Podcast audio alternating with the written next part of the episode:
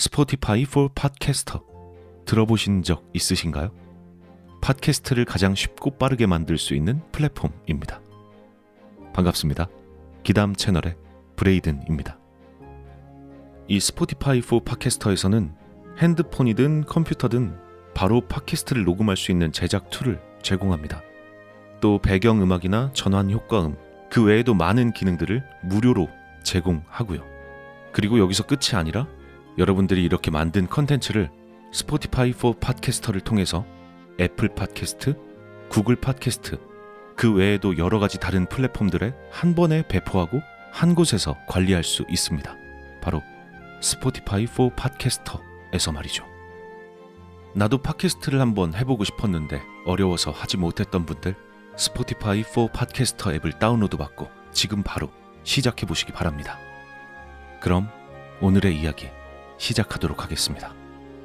재미있게 즐겨주시길 바랍니다.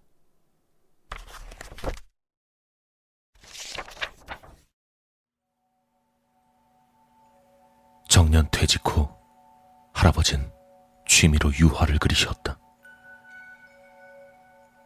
인물화부터 풍경화까지 딱히 가리는 것 없이 이런저런 그림을 그리셨다.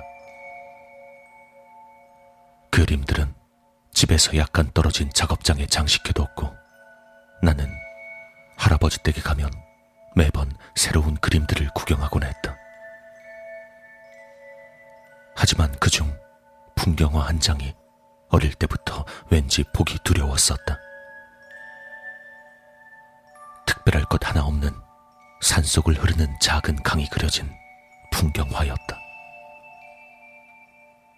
나무들 사이를 발목 정도 찰물이 졸졸 흐르고 있는 어찌 보면 마음이 놓이는 그림이다.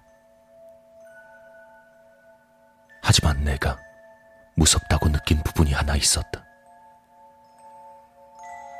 당시 할아버진 기묘하리만치 풍경화에는 사람을 그려넣지 않으셨다. 풍경화엔 오직 풍경만을 담곤 했는데 이상하게도 그 그림엔 앞에서 흘러오는 강 안쪽에 한 여자가 희미하게 그려져 있었다. 할아버지가 지인을 일부러 그렸나 싶기도 했지만 어쩐지 물어보지 못했다. 그저 그 여자가 무섭다고 여기며 그 그림은 가능한 보지 않으려 애썼을 뿐. 그리고 시간이 흘러 초등학교 고학년이 되어 또 할아버지 댁에 묵으러 갔었다. 문득 그때 함께 있던 형에게 형, 그 그림에 있는 강가의 여자 말이야. 뭔가 좀 무섭지 않아? 라고 물어봤다. 형은 기억하지 못한다고 대답했고 같이 그 그림을 보러 가게 되었다. 도착해 이 그림이라고 형에게 가리켰지만 뭐야, 무슨 소리 하는 거야. 여긴 사람 같은 건 안 그려져 있잖아. 라는 대답이 돌아왔다.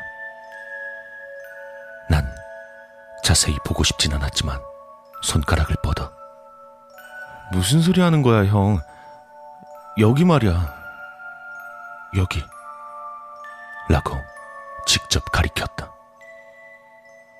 하지만 형은 아무것도 없다니까, 자꾸. 야, 너 형 놀래키겠다고 이상한 장난치는 거야, 지금? 난 이런 거 안 무서워. 라며 농담으로 받아들일 뿐이었다. 그 무렵엔 형이 보이면서도 일부러 안 보이는 척 장난치는 게 아닌가 싶었다. 하지만 고등학생이 된 후 그림을 다시 봤을 때 여자가 그림에서 사라져버린 게 아닌가. 그 여자를 마지막으로 봤던 건 중학교 3학년 때 여름이었다. 그때까진 분명 그림 속에 여자가 있었다. 몇 번이고 봤었기에 단순한 착각은 아니라고 생각한다. 지금도 그때 그림 속에 보이던 여자를 떠올리면 묘하게 두려워지곤 한다.